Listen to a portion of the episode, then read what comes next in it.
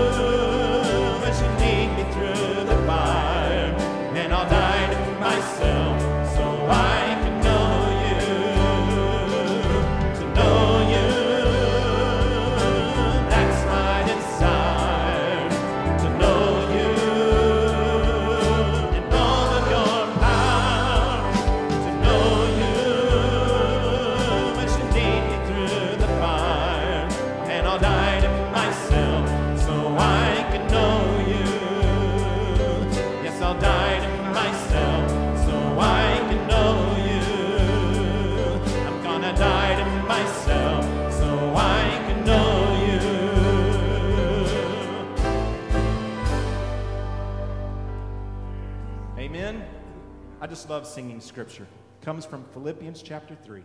I want you to find somebody that you have not talked to this morning and let them know that your desire is to know the Lord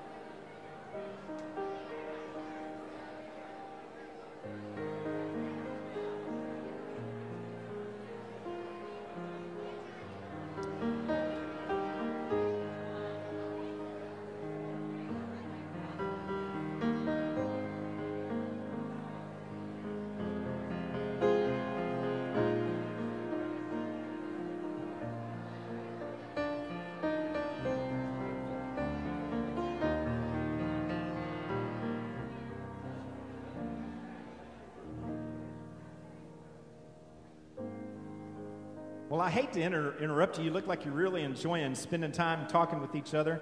How many of you talk to somebody you have not talked to in at least two months? Yeah, that's great. I like that. I like that. Seeking somebody out that you haven't seen and talked to in a while. That's really good. I appreciate it. I want us to take a moment here. We're going to learn a new song. It's uh, called My Soul Will Wait, based on Psalm 62. And uh, if you look on the walls up here, we have a couple of verses from that psalm, and I want us to read them together, okay? So, Psalm 62, verses 5 and 6. Let's say it together. Rest in God alone, my soul, for my hope comes from Him. He alone is my rock and my salvation, my stronghold. I will not be shaken. Those are good words, aren't they? We need to rest in Him.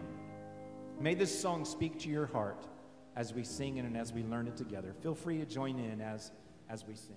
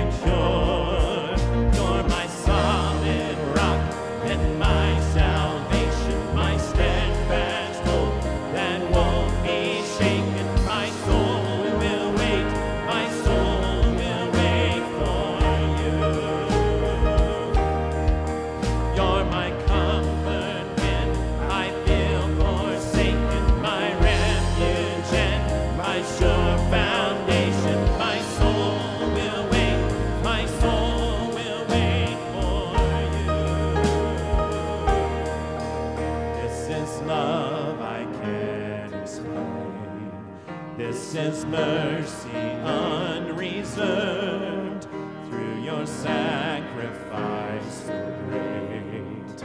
I have peace that's undeserved, for the battle has been won, and I fear no shame or loss. Now the sting of death is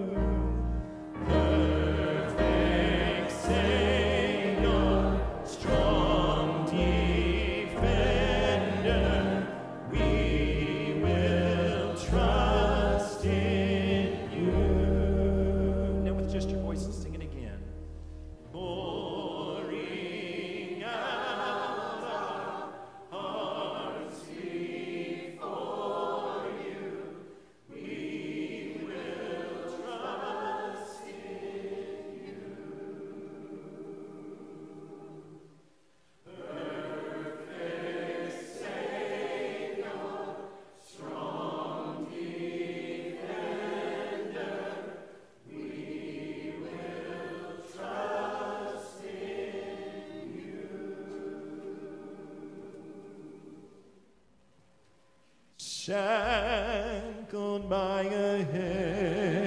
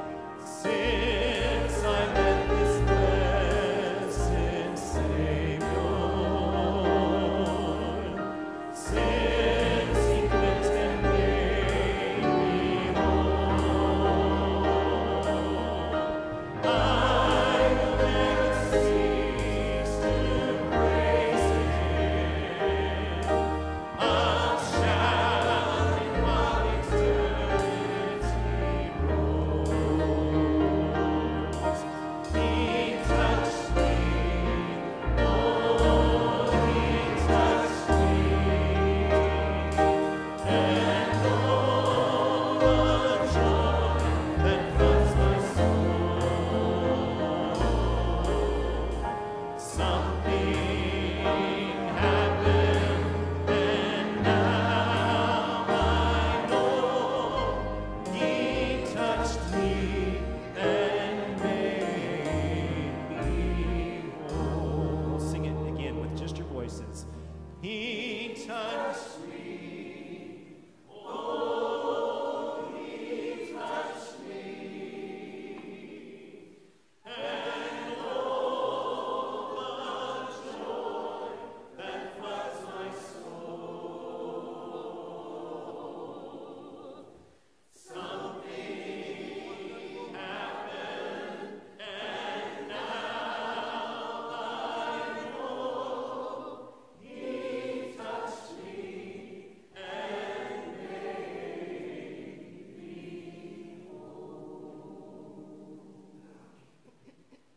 God, thank you for touching our lives, for touching this world, coming down, taking the form of a human, living a perfect life, dying a sinless death, and being buried and then rose again the third day. Thank you for what you've done for us. May we never, ever, ever cease to praise you. In Jesus' name we pray.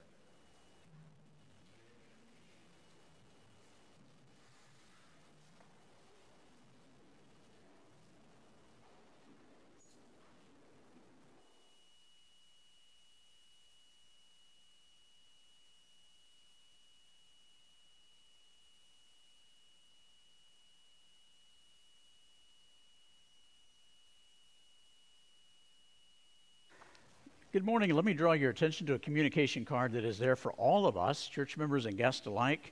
Uh, it looks like this. You find it right in front of you in the pew. And if you have a prayer request that you would like for us to be aware of that we can be praying with you about, something that you're having to face in your life, just something you want some uh, support with, uh, jot that down and you can drop it in one of the boxes out in the atrium after the service. And if you're a guest, we're delighted that you're here. Thanks for visiting Westgate. I hope it's been a good experience so far. Uh, hopefully, that someone has already spoken to you and made you feel welcome. If not, we'll make sure we do that by the end of the service. But if you would like to fill out a card and just put down your phone number on there along with your name, uh, anything that we can be praying for you about, any way that we can help you in your spiritual journey. Well, we've had a lot of things been going on in the church uh, recently. Just draw attention to a couple of things. Madison Stewart is here. Madison, would you stand up for a second? We want to recognize you. Congratulations. She is a National Merit Scholar semi-finalist, and um, just to give you an idea what that means, uh, fewer than 1% of all high school seniors qualify for that. There are only two in the southeast Texas. And so if you have any questions that you need answered, Madison will be able to answer them. Uh, and, and I kid you not, we've heard, you know, you know, people talk about going to MIT. That is really her aspiration for MIT. And I'll share with them the prayer request that, that Madison gave me. I've never turned this prayer request in any time in my life, but she prayed, she asked me to pray for her that she would get a perfect SAT. Now that that would have been an absolute miracle of walking on water if I got something like that. But she actually has a shot at it. And so that's something that you can pray about. She wants to go to MIT, and we're excited about what God is doing in her life. Also, for men's ministry, you have the opportunity to sign up after the service out in the atrium. Uh, we're going to be going through What Are My Spiritual Gifts? This book is a very helpful uh, treatise on what spiritual gifts are. It gives examples of those in Scripture that had each one of the gifts. And it's a time for us as men to come together and encourage each other, to pray for one another, and just help each other on the journey uh, through life. And by the end of it, you'll not only know your spiritual gift, but how you can better serve in the ministry of the church to the community and meet the needs of other people. And as uh, we have each month, uh, Vivian has her prison ministry uh, table set up out in the atrium. Hope you'll stop by there some great information about the play The Conversion that her son was a part of out at the Stiles unit. And this coming week, on uh, Saturday, we'll be going out into the prisons, and some of you will be going to the Stiles unit. And uh, Brandon has done a wonderful job out there, and you can see some of what has taken place with that. How many of you are going on the prison ministry, by the way? Just stand up for a second. We want to remember to pray for you this week as you go out into the prisons. I'll be one of them. Um, I think Barry's going with us and maybe someone else. Be sure and pray for these guys as they go out. And then we've been talking about trials and tribulations in life, difficulties, adversities that people have faced. And I've been overwhelmed by the number of people that have called me, visited with me, texted me to tell me about issues that are going on in their lives. There is a lot of heaviness in our church family right now. And so, if you are in the midst of just a heavy load, it could be we've talked about trials, we've talked about temptations. It could be that you're facing a lot of oppression of just some kind of temptation that seems to be. We've got that, that, that powerful word of Scripture up on the, on the wall today. You feel like it's a stronghold in your life, and we're promised that God will be our stronghold. So, uh, you don't have to do this, but friends, I tell you, we've heard me say this so many different times the church is not a museum where you have to have everything together and be on display before you begin, become engaged in the church. The church is more like a hospital. We're here to minister to each other and provide for one another. So, if you would like, if you just want to stand up and to say, just right now, life's a little bit heavy for me, we want to rally around you. We want to pray for you. I'm going to pray for all of us in a moment. But if life feels pretty tough to you and you want to stand up, just hopefully the people around you would just kind of place a hand on you and pray for you. Feel free to stand up now before I pray. Just let people know around you. Would you just put your hand on me just to remind me? Pretty tough life right now. And for those of you that are sitting, would you just please give that expression of support by putting a hand on these that are carrying a tough load? Please do not become passive. Do not think someone else is going to do it. Just be with them and let them know that you stand with them, okay? God, we know that life is filled with a lot of heaviness. Sometimes, as as we read of Paul writing, it was unbearable. It felt like he was going to be overwhelmed by death. Lord, now we see friends in our congregation and so many others that, that could have stood just facing maybe oppression, maybe illness, maybe discouragement, setbacks, grief. God, how I pray that you would overwhelm them with your love, to know that you will provide for their every need.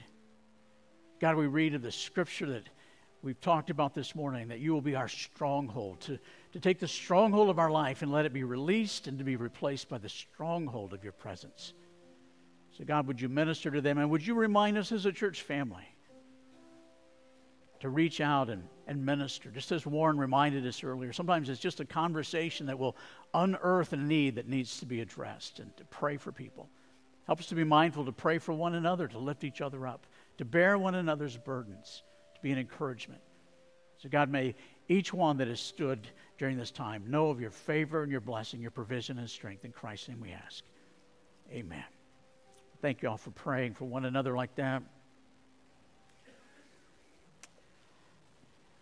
As we continue in the book of uh, James, which we have learned is one of the first, if not the first book of the Bible, probably is the very first book of the New Testament that was written. And when James is writing, he's not trying to convince people about who Jesus Christ is or that Christ has been risen.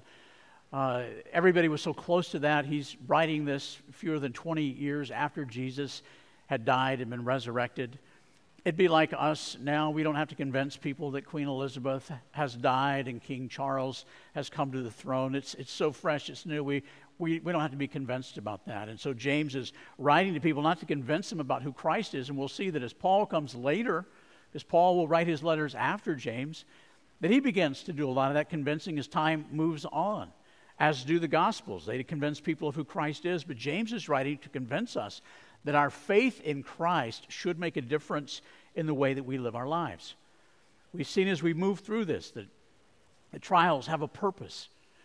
They help to refine us and make us more like Christ. That God uses that, and because of that, we can find joy in the midst of our trials. It's like a legal trial, a trial that brings forth the evidence so that we can know what the truth is. And trials come into our lives so that the evidence is manifest to help us understand really where we do stand with God. Maybe we aren't as patient. Maybe we aren't as kind. Maybe we aren't as gentle. Maybe we aren't as self controlled as we might have thought. What are the Olympic trials? The trials to see are you qualified? Are you ready to go to the Olympics? That's what the trials do in our lives. And as James said, it requires godly wisdom for us to have that perspective. You don't just pick that up off the street. Oh, yeah, here comes a trial, here comes some adversity. I, I, see how God's working. It takes wisdom from God to be able to see that. And so he says, ask of God because he will give generously. And then because this was a problem that was taking place, and it's a t- problem then and now, people were blaming God for the temptations in their lives, for the adversity in their life. And, and, and James would say, don't blame it on God. It's not God's fault that you're facing temptation. That's the sinful nature within you. Temptation comes from from evil, not from God, because God is good. That was a very big problem back then. And he used a very significant fishing term that we talked about last week. Some of you are fishermen that you know that you don't go out. Well, you wouldn't need a tackle box if all fish responded to one lure, would you? But some guys have tackle boxes that have hundreds of lures in them. Why? That's such a beautiful picture, such a perfect picture that James paints for us because it's a fishing term knowing that the lure is cast. And there'll be one fish in the pond or the lake or the ocean, whatever, and sees the, sees the lure and says, Man, that's what I've been looking for. And he goes for it. And another fish says, Man, I have no interest whatsoever. And that's the way temptation works in our lives. For some of us, we're tempted to one thing where other people aren't. And the temptation starts in our heart when we look at something and we say, That's appealing to me, and we're lured to it, just like the fish. And when we take the bait, it ends to bad results. So James says, Don't think God's doing that. That's the evil within you, and that's why you definitely need the wisdom of God in your life. Because all of that, that temptation that leads to sin, that is a counterfeit to what God wants to provide in our lives. And we talked about that last week that every temptation that comes to our life is a counterfeit. That's what Satan did with Adam and Eve in the garden. He said, God's provided all of this, but He really hasn't provided this. Let me give you the counterfeit to what God has offered. So the, the antidote to temptation is to trust, to trust in God, to trust that He's good, that all the gifts that He gives us are for our benefit and for goodness. So, James, in many ways, has been t- telling us how to respond to trials and how to respond to temptations. And now he's going to talk about how to respond to the truth of God's Word. James now refers to what's called the owner's manual, God's Word. And he wants us to see are we responding to God's word appropriately? Are we responding to trials appropriately? Are we responding to temptations appropriately? Again, writing to Christians. And he's just throwing out all this information as quickly as he can because he's a pastor that is writing to a church that has been dispersed and he no longer has the opportunity to speak to them face to face. And so he begins a process that will occur throughout the remainder of the New Testament of writing letters. In James chapter 1, verses 19 through 27, if you want to turn there with me, we can read these words Know this, my beloved brothers. Let every person be quick to hear, slow to speak, slow to anger. And we're going to see that that takes on a whole different meaning today than we have oftentimes been instructed. For the anger of man does not produce the righteousness of God. Therefore, put away all filthiness and rampant wickedness and receive with meekness the implanted word which is able to save your souls. Verse 22. But he, but be doers of the word and not hearers only, deceiving yourselves. For if anyone is a hearer of the word and not a doer, he is like a man who looks intently at his natural face in a mirror. For he looks at himself and goes away and at once forgets what he was like. But the one who looks into the perfect law, the law of liberty, and perseveres, being no hearer who forgets, but a doer who acts, he will be blessed in his doing. Verse 26 If anyone thinks he is religious and does not bridle his tongue, but deceives his heart, this person's religion is worthless. Religion that is pure and undefiled before God the Father is this to visit orphans and widows in their affliction and to keep oneself unstained from the world. God, we have read your word openly, and we pray now that you would help us to respond to it. Uh, we see this great teaching in your word, so powerful, so practical. Help us to be very attentive. Help us to see anything that needs to be adjusted in our lives so that we can be more obedient and to be doers of your word in Christ's name we pray. Amen. Well, we come to the very crux of the book of James be doers of the word and not merely hearers only. How do we respond to God's word? Well, there's three ways that I want us to see this morning that James highlights in here. And the first is to respond to God's word openly. Go back to verses 19, 20, and 21. Know this, my beloved brothers. That's an imperative. James uses 50 plus imperatives in his book in five chapters. And this is one of those imperatives, those commands written in the present tense to be continually doing this, to say, you know this, but you're probably maybe forgetting this. Let every person be quick to hear, slow to speak, and slow to anger. What James is talking about here is how we will get guidance in our lives. The British have proven to us what most of us have already known men don't like to ask for directions. This study revealed, and I had to laugh when I saw it, it revealed that men drive an extra 276 miles per, per year as a result of being lost. More than 25% of them will stay lost for 30 minutes before seeking any kind of help. And 12% are so stubborn that they will never ask for help.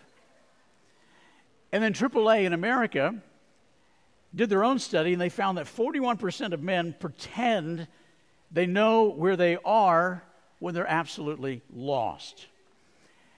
Now, when you think about that, I wonder how many of us as Christians operate the same way. And here is God, through His Word, saying, here's the way that you find guidance. Know this let every person be quick to hear, slow to speak, and slow to anger. This is a relational principle. And most of us have heard sermons about this, about how we manage our anger and how we should respond to other people. It's a relational principle, but one thing we oftentimes forget it's a relational principle that applies to our relationship with God, not just to other people. Quick to listen, slow to tweet, if he was writing today oftentimes the problem. We tend to believe that anger is curative, that this will solve the problem. So our first response is to become angry and to resist, and that will push the others to agree with us. But here's the thing what James is talking about is that's exactly what we do with God's Word. He is saying, be quick to listen, slow to speak, and slow to anger. To listen to God's word without defensiveness and anger. Our kids helped me to see something that I was doing as a parent uh, a number of years ago. They said, Dad, you always say, yeah, but. So they're explaining something, and I would say, yeah, but. And what I was doing was, I wasn't really listening to everything that they were saying. I was refining my rebuttal to whatever it was they were bringing, and then I was going to move in a different direction. I was not being quick to hear. And I think sometimes we do that with God. God is saying, I want you to, and we say, yeah, but, as we refine our rebuttal against Him. And what James is talking about is for us to foster this eagerness within our hearts to hear what God has to say to us that we would be eager to hear and slow to resist and slow to be angry when we see something in God's Word that we do not like. and we don't want to implement into our lives. You think about the Bereans in Acts chapter 17, verse 11. It talked about how they would study the Word of God on a daily basis with an eagerness to understand what it would have to say. See, Paul is, a, I mean, James is establishing a pattern here. His being the first book of the New Testament. And Paul would be following within a year or two of writing his first book, the first book of Thessalonians. And then Paul would begin that train of writing all of his books. And what James is saying is, I want you to look deeply into the Word of God, which all they had at that point was the Old Testament. Look deeply into the Old Testament to see the depth of your sin, your desperate need for God. Sometimes we don't like to read the Old Testament. And it's just so repetitive about sinfulness, but it's a reminder of the depth of our sinfulness. And sometimes we want to move into scan mode. We're in Jeremiah now. We're jumping all around as we read through there. And it's just sin after sin after sin about the resistance and the stubbornness of God's people. And James is saying, don't just gloss over that. Don't take the Evelyn Wood speed reading course and just blow past that. But look deeply into it and see what God has to say to us. Look deeply into the Old Testament to see the arrow that is always pointing to Christ. Don't miss that. When we overlook the Old Testament, sometimes we are bypassing this great privilege that God has given us of helping us to see our need for Christ and the fact that Christ is coming to be our salvation. He's calling for Christians to be national merit scholars of His Word. Look at it. The anger of man doesn't produce the righteousness of God. Therefore, put away all filthiness and rampant wickedness, and receive with meekness the implanted word of God, which is able to save your souls. Don't resist God's word, but bring it into your life. A National Merit Scholar doesn't audit classes. What is auditing? I didn't understand that term until I was in college. And I thought, man, that's what I want to do. Because when you audit a class, you don't have to take any of the tests, you don't have to take any of the notes, you don't have to come to the class. You just pay an auditor's fee and you come to the class and you get whatever you want out of it. You can listen, you don't have to listen. sometimes in Christianity, we're, we're auditing our faith. No expectations, no tests, not taking it seriously, just show up whenever we want. And James is saying, don't do that. For that reason, clear out all the stuff that would impede God's word of coming into your life. That, that word that he uses there, talking about filthiness, refers to things that are rotten. Extricate from your life everything that is rotten because rotten things keep us from God. Rottenness is sin. Take it to the curb and leave it there. Remove the sin from your life. Respond to God's word openly. And yes, it's a principle for how we respond to one another. Being quick to hear, quick to listen, slow to speak, slow to get angry, yes. But don't forget that James is talking about a principle for the way that we receive God's word to be quick to listen, quick to hear what God has to say, not resistant. Responding to God's word obediently. Look at James chapter 1, verses 22 through 25. It says, But be doers of the word. That's a central theme of, of James' book. He's so intentional and practical. Be, be doers of the word and not hearers only because you deceive yourself when you do that. If anyone's a hearer of the word and not a doer, he's like a man who looks intently at his natural face in the mirror. And when he, when he turns away, he goes and forgets what he looks like. But the one who looks into the perfect law, the law of liberty, God's word, and perseveres with that, being not a hearer who forgets, but a doer who acts, he will be blessed at what he's doing. He's talking about follow through. When, when, when, when we respond to God's word, when we're open to it, and we, and we say, God, I want you to speak into me openly with your word, are we being obedient to what we hear? Mirrors are tools for improvement. They're not for us to be uh, narcissists where we just look into the mirror and we stare at ourselves and, with infatuation. Mirrors are tools for improvement. You think about it, just where your mirror is located. When you look in your mirror, it's there to show where improvements need to occur, and it shows you when those improvements have been achieved. So you wake up in the morning and you go and you look at the mirror. What do you see?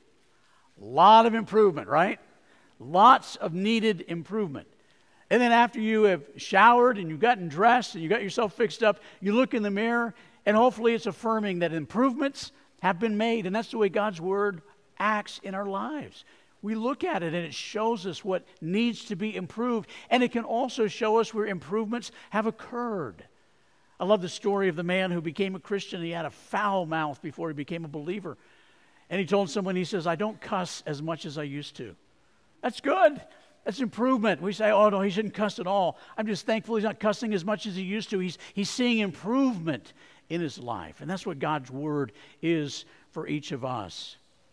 It reveals blind spots. You know, we look in a mirror at things that we cannot see.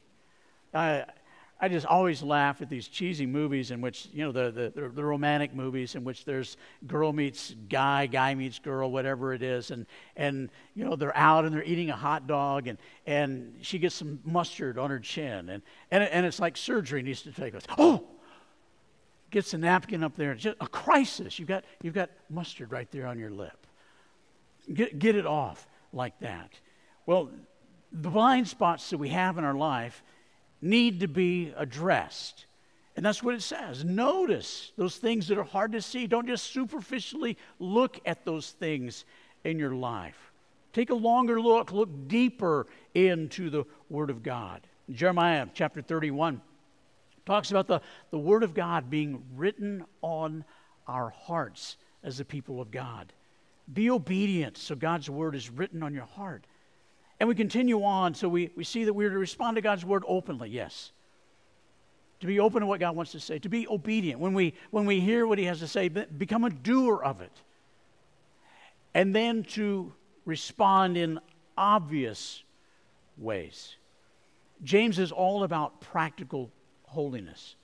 Listen to what he says. If anyone thinks he is religious and does not bridle his tongue, and he's going to talk more about that because that was obviously a problem then and certainly is today he deceives his heart. This person's religion is worthless, meaning what you are believing in, your convictions, they serve you no advantage whatsoever. If you see needs and you don't meet them, you really don't have true faith. Religion that is pure, he says, is a contrast. Undefiled before God the Father is this to visit orphans and widows in their affliction and to keep oneself unstained from the world. These were the two most desperate categories in culture of that time widows and orphans. So James was saying, when you go to visit people like this, when you see needs, meet those needs. If we're not careful, and this happens all throughout Western culture, we will reach out to someone to make ourselves feel better. There are mission trips all over the world in which people have gone and they've painted the same house a dozen times. And it makes us feel better. I think about the Shoes for Orphan Souls. It makes us feel better to bring shoes and throw them in a box. But it does a whole lot more good if we write a check and we send it to Buckner and the money goes into the local economy and the shoes are purchased there. That does a whole lot more good, but we feel better by doing things sometimes. And so, what James is saying is this is not for your advantage. Do this to meet the needs of other people. And he goes on to say, keep yourself unstained from the world. All of us work pretty hard about keeping stains off of our clothes. When you eat something that's kind of sloppy, you kind of pay attention to that. Very few of us just grab a hot dog with mustard and spray it all over our shirt. And James is saying, you know how to do that with your clothes. Do that with your soul. Be guarded. Keep those stains away from your soul. Proverbs 4:23, guard your heart because it controls everything that you do. And so as we come to this, we, we, we've seen quickly that, that James is talking about looking into a mirror to see our true self, and that mirror being God's Word. It's not a matter of us going home and looking at the mirror and trying to figure out how we can be better about it. It's looking into the mirror of God's Word that reflects what needed improvements we, we need to make in our lives through God's help, and when improvements are being made. So, as we look at that mirror, do we see the resemblance of Christ in our lives? When we look in the mirror to see us through the lens of God's Word, do, do we resemble Christ? And that's his whole purpose of writing this, is the whole purpose of this series. So let me ask the question Do you see the family resemblance when you look in the mirror? And if you're not yet a believer, friends, I got great news for you. God loves you and He's created you to have a relationship with Him so that you can have a relationship with God and have His family resemblance in your actions, your attitudes, and your behaviors. See, sin separates us from God. But Christ came to make us right with God, and all we have to do is humbly repent. That's a fancy word for meaning to turn away, to desire God more than we desire our sin and ask Jesus Christ to be our Lord and Savior. If you've never received Christ, would you join me in this prayer? The prayer that begins a relationship with Christ. For those of you that are already Christians, as we move through this time of sharing this prayer, this, this understanding of beginning a relationship with Christ, ask ourselves as believers when's the last time I shared something like this with someone that's not a believer? When's the last time I so resembled Christ that I couldn't help myself but sharing with someone else that was far from God. So let's pray together, look in the mirror, and see if we're where God wants us to be. Lord, we thank you for the truth of your word. The fact that it is indeed a mirror that reminds us of things that need to be changed and gives us opportunity to celebrate changes that you are bringing. God, thank you for the truth that we have seen today. I pray that you would help us to be open to all of your word, not just the ones that feel good or we can seem to do pretty well with. Help us to be open to the balance of all of your word. Lord, we know that some listening online and maybe in this room today have never received Christ as Lord and Savior.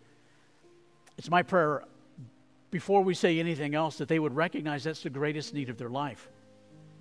Nothing matters in their entire existence more than being properly related to you. So, if anyone is not yet a believer in Christ, I pray that they would voice a prayer similar to this, inviting you to be the Lord and Savior of their life. Lord Jesus, I recognize that I am a sinner in desperate need of your forgiveness. Please forgive me of all my sins and become the Lord and Savior of my life. I surrender to you all that I am and all that I have, and I will follow hard after you the remaining days of my one and only life. Lord, that phrase reminds us that that's the calling of every believer. It's not a one and done prayer, but it's a prayer of acknowledgement that this is what I want to do with the balance of my life to follow hard after you. And you have given us your word to guide us, to give us directions, the owner's manual of our life. Help us to follow it openly, obediently, and obviously, so that anyone in near perimeter of our life will look at the way that we live our lives, and it is obvious that we are seeking to follow hard after you. May it be. In Christ's name we pray. Amen. Love you all. Thanks for listening. You may have made a decision during that time of prayer. If you've received Christ, next step is to make it public. Baptism is next on the list. To say, I'm not ashamed of God. I'm not ashamed of Christ, my Savior. I will publicly proclaim my profession of faith in Him. Some of you, maybe you're looking for a, a church home. We would invite you to become a part of this, this church family. Maybe you need prayer, whatever it might be. After we experience the Lord's Supper together, you'll have an opportunity uh, to respond publicly. But right now, as Christians, we're going to come together for the Lord's Supper as a reminder of what God has done for us. And so I'm going to ask our deacons to go ahead and make their way to the front, start preparing the elements. And as they come forward, let me just say a couple things real quickly, very clearly. The Lord's Supper is for those who have already received Christ as Lord and Savior and been baptized as a demonstration of their faith in Him. You don't have to be a member of Westgate to participate, but you do need to be a Christian who has been baptized, and all of us need to be those who are living a repentant life, meaning that we are not embracing some sin in our lives knowing that we're being disobedient to God, but refusing to let go of it. This is not the time to observe the Lord's Supper if we're refusing to be obedient to God. But it's also an opportunity for all of us as Christians to celebrate what Christ has done for us delivered us from the power of darkness. We've been reading in the book of Colossians this last week. We were hopeless and helpless without Christ. But with Him, we've been made right with Him forever. And you guys can go ahead and distribute the elements. And so all of us just begin to pray. Help one another to receive the elements out of the trays. And we do this together collectively to be reminded of what God has done for us. Let's pray that our hearts will be where they need to be, even now.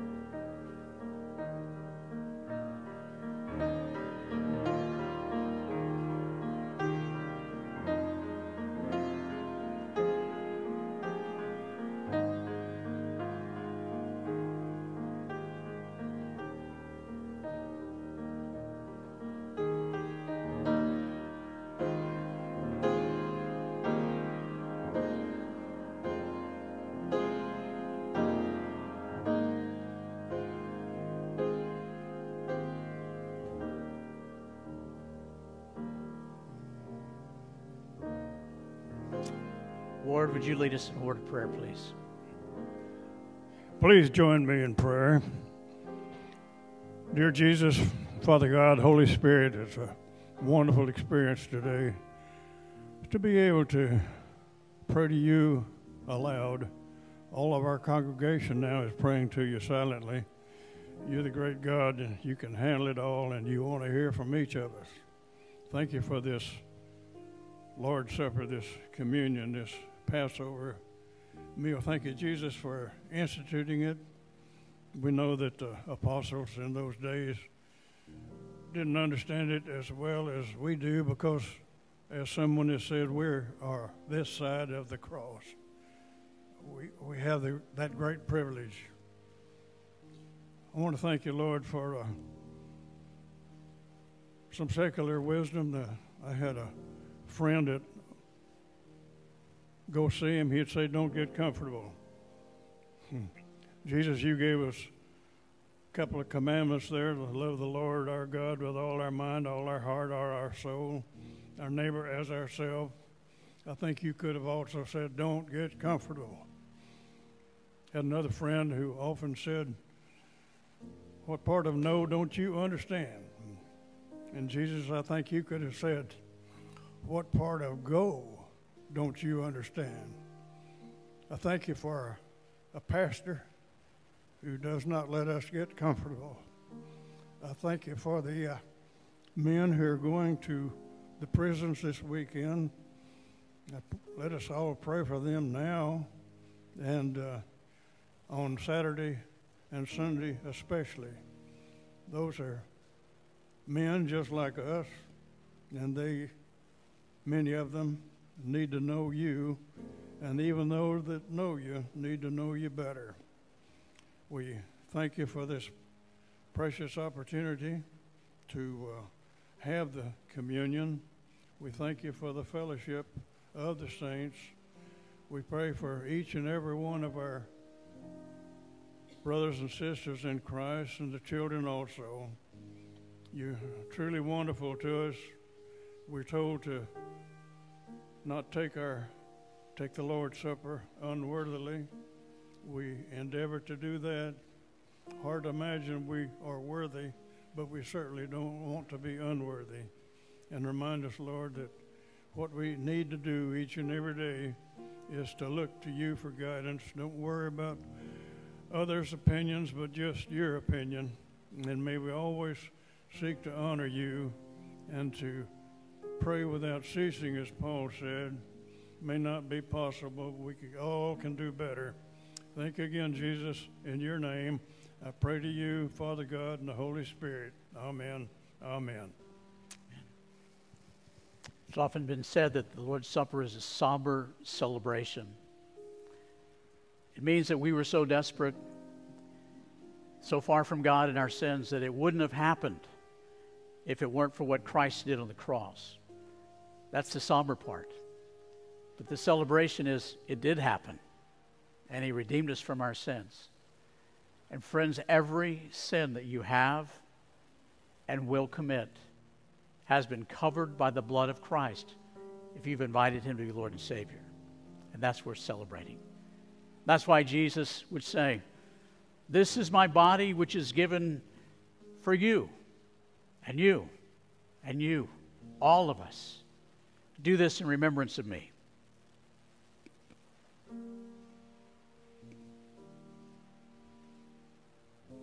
And this cup,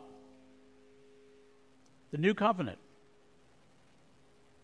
made through the shedding of my blood, not an animal, but the very blood of God Almighty. Do this whenever you drink it in remembrance of me.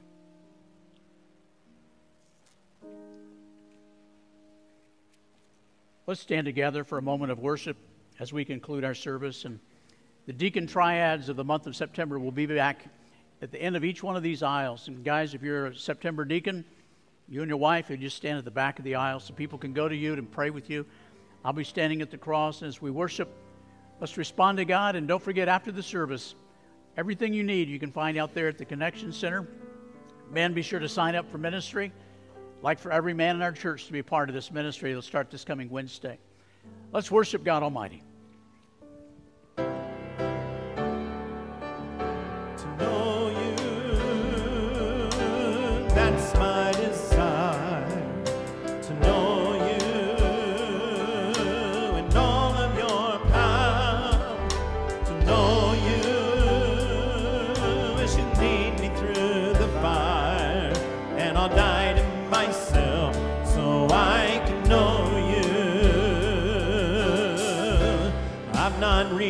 No, I'm not there, but I'm striving each day, cause you made a way.